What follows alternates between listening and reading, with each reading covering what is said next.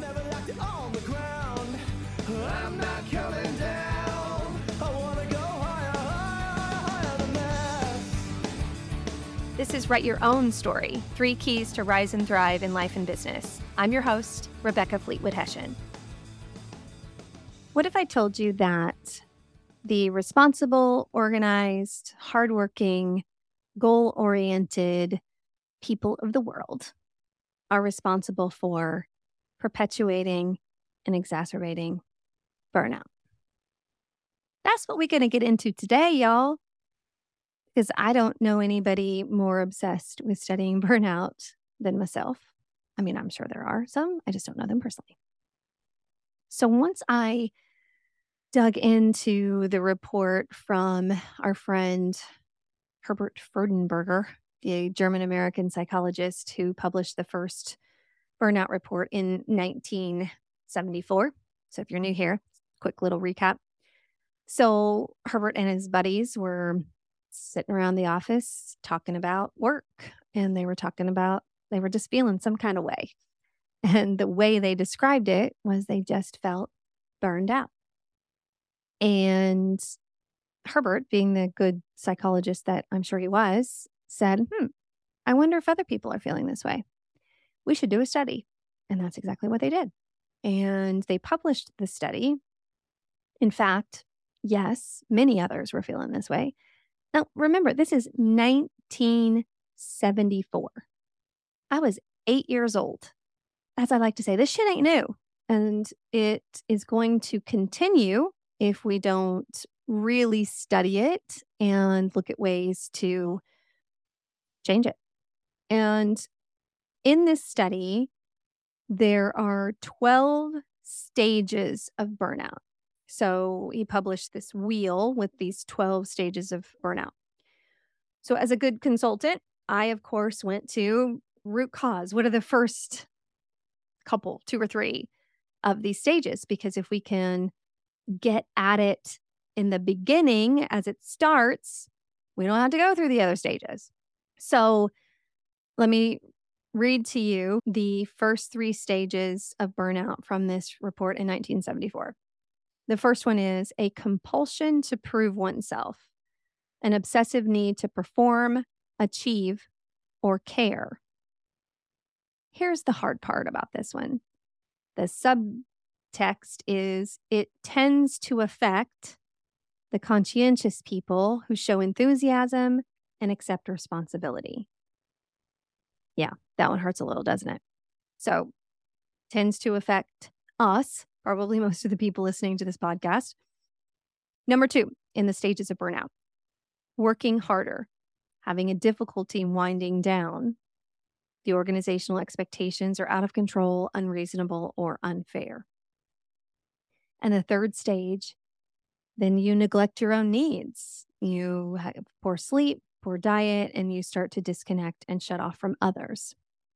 So those are the the first 3 stages of burnout. So if we can get at the heart of these, the root of these and understand it and change it, we can ban it, prevent it. So I do what I do, which is dig into each one of these, the meaning, the words, what is it, how do we understand it? If you've been around here a while, you know that etymology and understanding words is kind of a hobby of mine. the first word that I dug into compulsion, because the number one stage is a compulsion to prove oneself. Well, okay, what's a compulsion? A compulsion is an irresistible urge to behave in a certain way, repetitive behaviors or mental acts. So, in its extreme, it would be diagnosed as OCD. So, if it's an irresistible urge to behave in a certain way. How do we deal with compulsive behaviors? So then I start looking into that. Well, the first recommendation is to go through cognitive behavior therapy. Therapy. And I think it's fascinating how we just use terms, but we don't always dig into what does that mean? So I dug into what is cognitive? Well, it the root of it is cognition. It is the mental action or process of acquiring knowledge and understanding through thought, experience, and the senses. Okay. So if we distill all of that into how do we understand compulsive behavior, we have to become aware of it. So I talk all the time around here about reflection. That's really what we're talking about to zoom out and like like you're rising up above what's happening in your life and observing yourself. Like become aware of your thoughts, your actions, all the things. So, the first act of banning burnout is to become aware of your behaviors, become aware of yourself. So, then the second part of the first stage, compulsion to prove oneself. So, we have to become aware. Well, what does prove mean? It's to establish or demonstrate truth or existence. So, the number one stage of burnout says that we have an obsessive need to establish our existence. Well, that kind of makes me sad. And no matter how many books we read, no matter how many times I say it here or you hear it from others, you know, you are enough. You don't need to prove your existence. There's something deeper that is perpetuating this. And that's what I want to get at. So, hyping each other up that we are enough isn't moving fast enough to make the changes that we need to make. So, the subtext of that one is it tends to affect the conscientious people who show enthusiasm and accept responsibility. So, of course, what does conscientious mean? Well, it's one of the fundamental personality traits. And if you dig into psychology, like I do also as a bit of a hobby and a habit, there are various traits of personalities that psychologists and psychiatrists have identified to make studying it easier. And one of the most fundamental is those that are conscientious. So it's described as the tendency to be responsible, organized, hardworking, goal directed, and to adhere to norms and rules. So, those that take their obligations seriously the conscientious, goal oriented people, hello, like we are, are the ones that are most prone to burnout at this first stage. So if I zoom out mm. and look at the first three stages compulsion to prove oneself, working harder, and neglecting own needs, and I say, okay, so what's the most common about those three things. How do those connect? What I see in all three of those is a craving for connection at all costs. And that makes sense because one of the deepest human needs that we have is to be seen, heard, known, and connected. So that makes sense. We are kind of desperately seeking that human need. The problem is it's at all cost. So we're willing to sacrifice ourselves to be connected and prove ourselves. Okay? Stay with me. We're going somewhere. I promise. If you look at the practice of psychology, there are basically two fundamental camps. And you know that's what I always do. I take this like big complicated stuff and I'm like, "Well, let's just distill it down into some simple language and what's the common denominator, if you will." So the two camps of psychology are the need to belong, connection, and the need to be, which is our basic biology, survival, but also our uniqueness, our sense of meaning in who we are. So these first three stages of burnout, the root of it, seem to be based on this first need to belong by connecting and serving and finding our worth from our service, our work, our achievements, our contribution to others, which means that our sense of belonging is coming from somewhere outside of ourselves.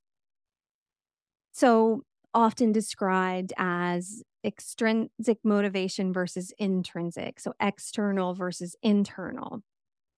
So, if we're trying to get our sense of being, our sense of belonging, and who we are from outside of ourselves, dude, that's not going to work because you can never satisfy from outside. We can never uh, satisfy our own unique needs from outside of ourselves because we're all very different. So, proving ourselves ask us to meet the expectation of someone else out there. It's not in here. It's not in our heart, our soul, our mind. And here's the funny thought that came to mind because I'm, I'm, also always trying to think, well, how, what metaphor or story can you use for this? I thought of this like it's it's like painting the outside of your house, trying to make the inside feel safe and cozy. That's not going to work. We can't look outside to feel better inside. So it's literally a game that we can't win. So if we're going to bust out of this cycle of burnout that we've been in for a century, forever, decades, our being, our sense of well being, has to come before our need for belonging. And not because we're selfish or we're uninterested in connection. It's because we want connection. We want the kind of connection that is right for us. Because how will we know the right relationships, whether it's spouses or friends, colleagues, clients? How will we know the right connections for our uniqueness if we don't know our uniqueness? How will we know what the right job is for us? You know, the puzzle pieces that I always talk about. So we are each unique down to our fingerprints, like a piece of a puzzle. And when we know our jaggedy edges and who we are uniquely, then we can go for who is our right connection, who's going to fit with us. Because there are three characteristics of a puzzle once it's built it's far more beautiful, it's far stronger, and every piece matters. So we know who we are and how we matter to others. We're connected, we're belonging, we're not proving ourselves. Here's where it gets dicey, okay? Because the most susceptible to this first stage of burnout and improving ourselves are the conscientious. That's the leaders and the people that are setting standards and expectations for others. Responsible, organized, hardworking, goal oriented and adhering to norms and rules. So the conscientious of the world are perpetuating that this is the way it is. This is the norm. This is the standard, is to prove ourselves. We're feeding the beast of burnout with our high drive and responsibility to the rules and the norms. Because these same norms and rules have been causing burnout since I was eight years old.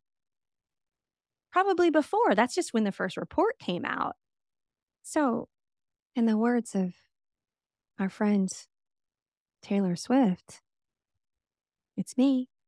Hi. I'm the problem. It's me.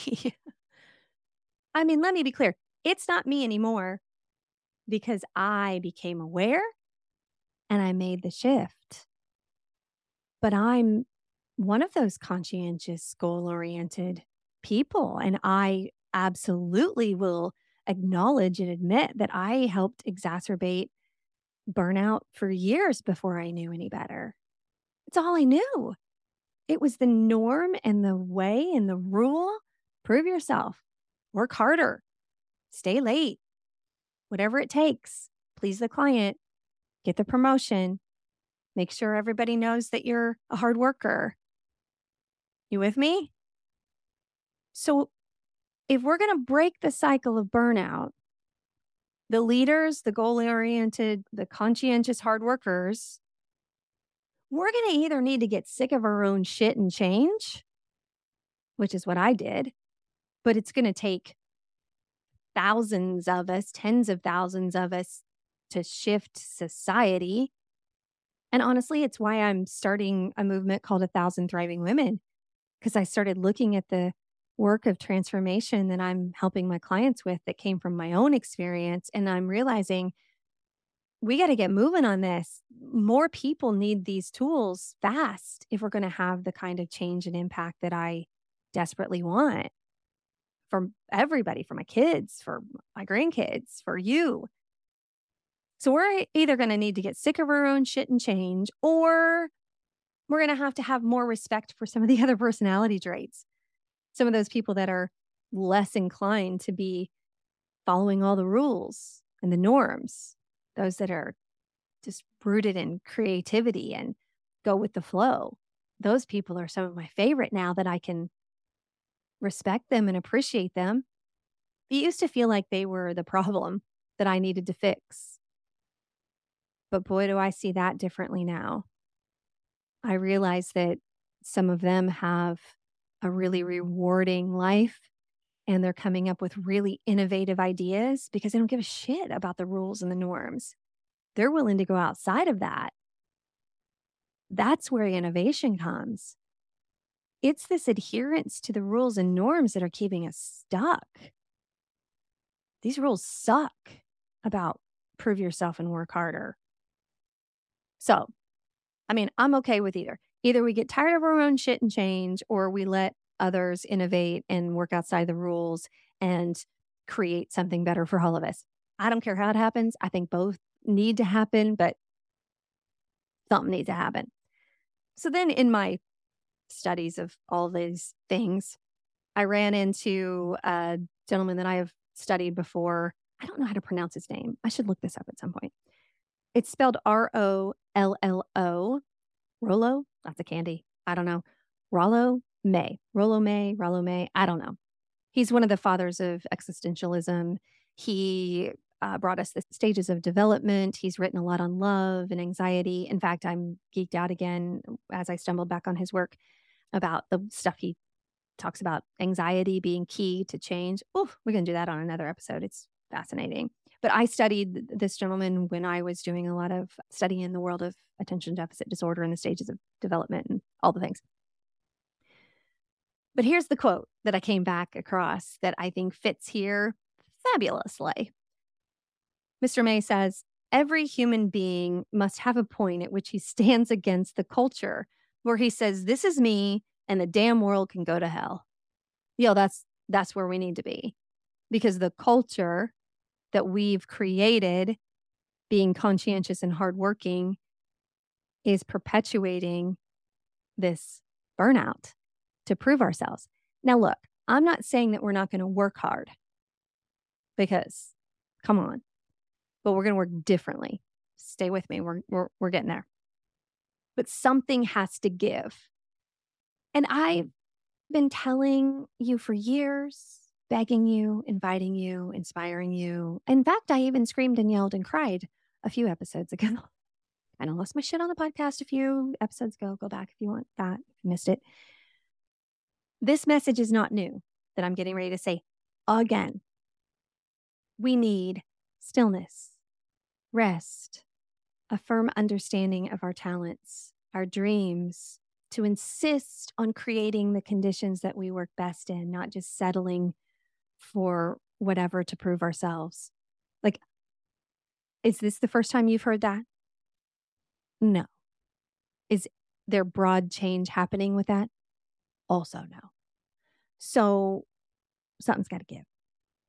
And because we're always working off of old patterns out of our subconscious science, we are constantly perpetuating that I've got to prove myself and work harder and sacrifice myself at all cost, or I'm not good enough, or I'll fall behind, or I won't make enough money. That's this old patterns of norms and behaviors that are keeping us stuck And all of it is, as I said, this external prove myself. So we have this external motivation happening.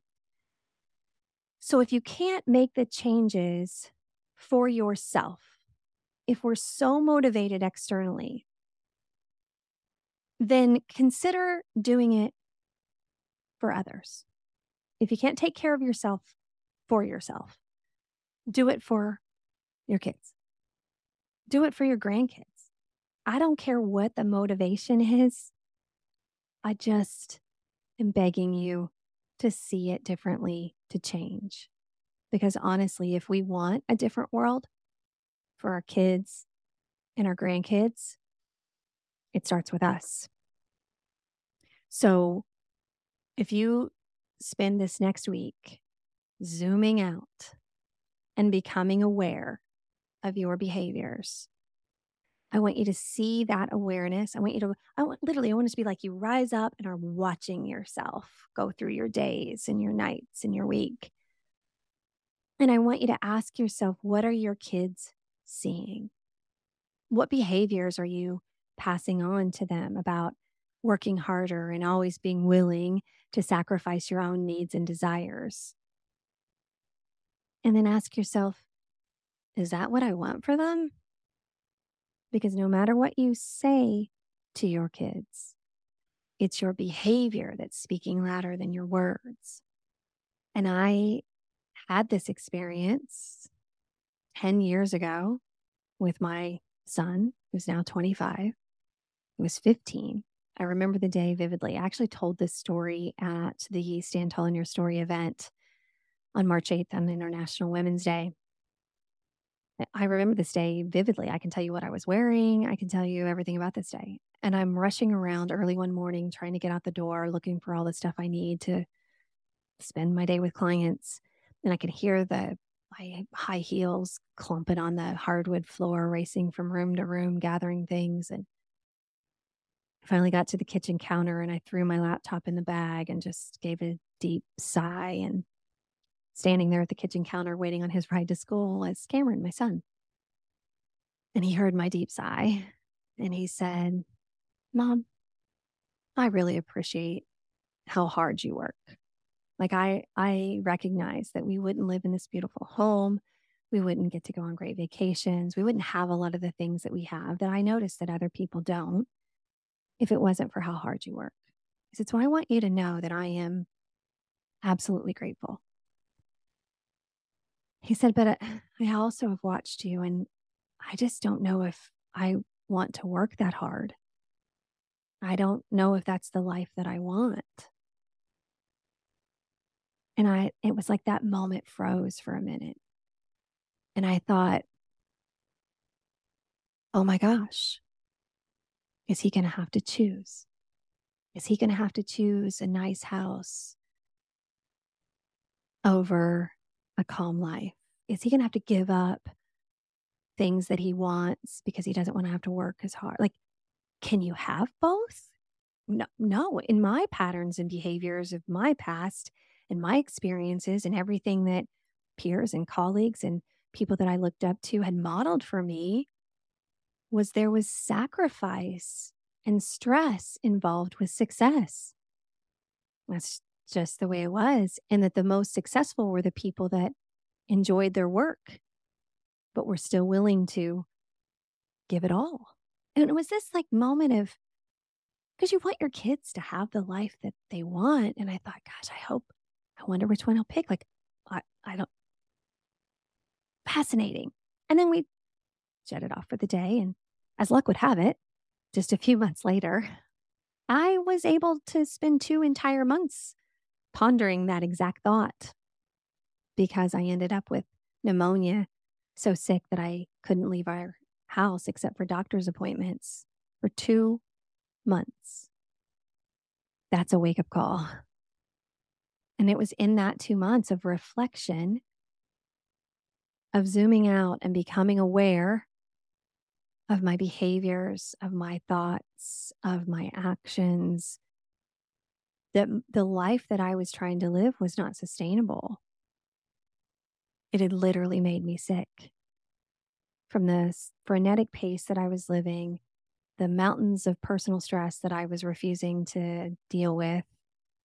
It all just sat me down. And because of that experience, I'm grateful to say that I have transformed my life. And you absolutely can have a beautiful life and money. You can have meaning and money. You can have purpose and peace and prosperity. You can have both.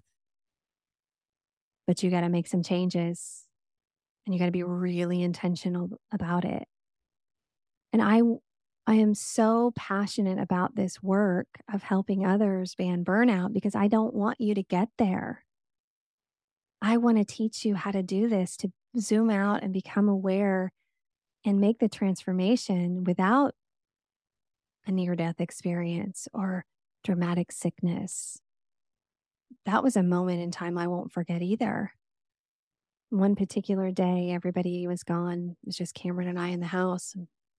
I was on the couch again, like so sick.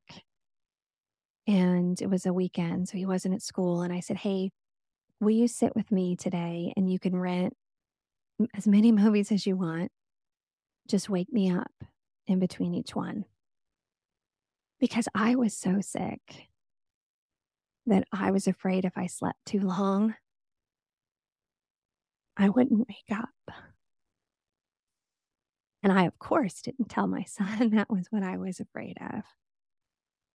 But I remember that feeling of being completely vulnerable, that I wasn't really in control of nearly as much as I thought I had been in my life. And so this matters to me a lot that we change this.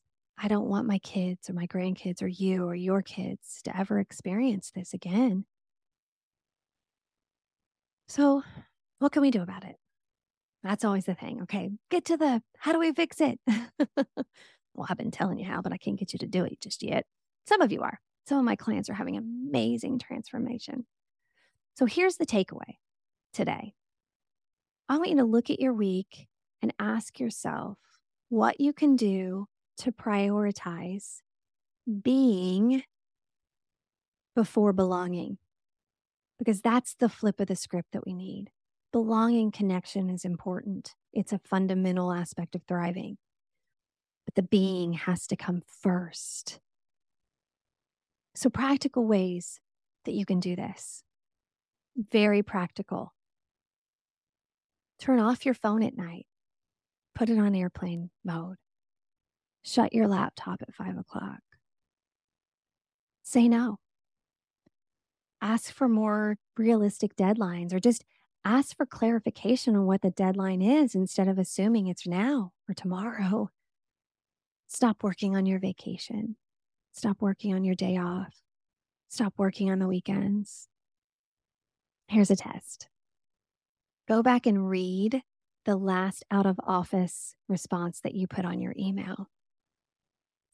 Did it say that you'll get back to somebody in 17 seconds?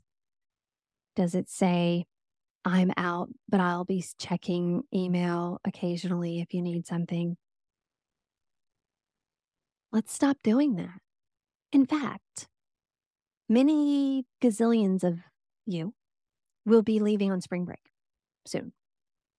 You might be there now. Why don't you put on your out of office? I'm out enjoying some time to rest and rejuvenate with my family. And I can't wait to talk with you in a seven days, 10 days, two weeks, and just let it be. Let it be okay that you're going to go get some rest. And instead of getting up every day on your vacation and doing some work and activating your nervous system before your kids go and you go to the beach, why don't you not do that? Why don't you go take a nice walk on the beach and get your nervous system regulated so you're a great, fun, active part of the day? Not thinking about Jane in accounting or Joe, the jerk client. Just give yourself a break to be. I mean, I lost my shit about this a few weeks ago on the podcast, but I love and care about you. And I see so many people running themselves into the ground, sick and tired. And I'm tired of seeing you sick and tired. so let's stage the uprising of the conscientious to be far more focused of our own needs, of our own being, instead of feeling like pleasing everyone else is going to make us feel better. If we stage that uprising and we all do it together, then we get real momentum and movement and change. And then others will look at us and go, oh my gosh, this is possible. Yay, pick me. So I created this experience called A Thousand Thriving Women to give you the tools and the opportunity to join this movement. Let's make some real change, y'all. It's possible. I have so many clients that I can point to that have made this shift. But what makes it hard to stay there is we need more of us joining in on this movement so it doesn't feel like swimming upstream all the time. So click the link in the show notes and join me. And if you're a guy, hi, I'm glad you're here. And let's do some one on one coaching. This experience is for women, but I can work with you one on one. I can help you. It's time. It's just time to be first and then belong. And making that shift will make all the difference for you, for your kids, your grandkids.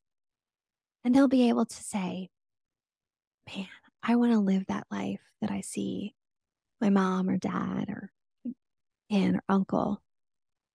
Truly stuff that they can look up to to have a thriving life, healed, whole, healthy, prosperous, doing good work, making a difference. Let's do that. All right. I'm counting on you jumping in. Thanks so much, y'all. Love you, mean it.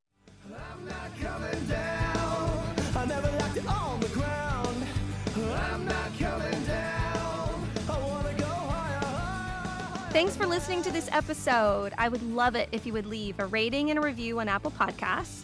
And then go to wethrive.live. First thing you'll see is a place to drop your email and join the movement. I'll send you tools that you can use to thrive in life and business.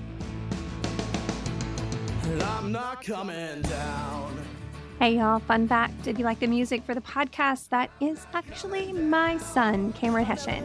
And I would love it if you would go to Spotify and iTunes and follow him and download some of his other music. My personal favorites, TV Land.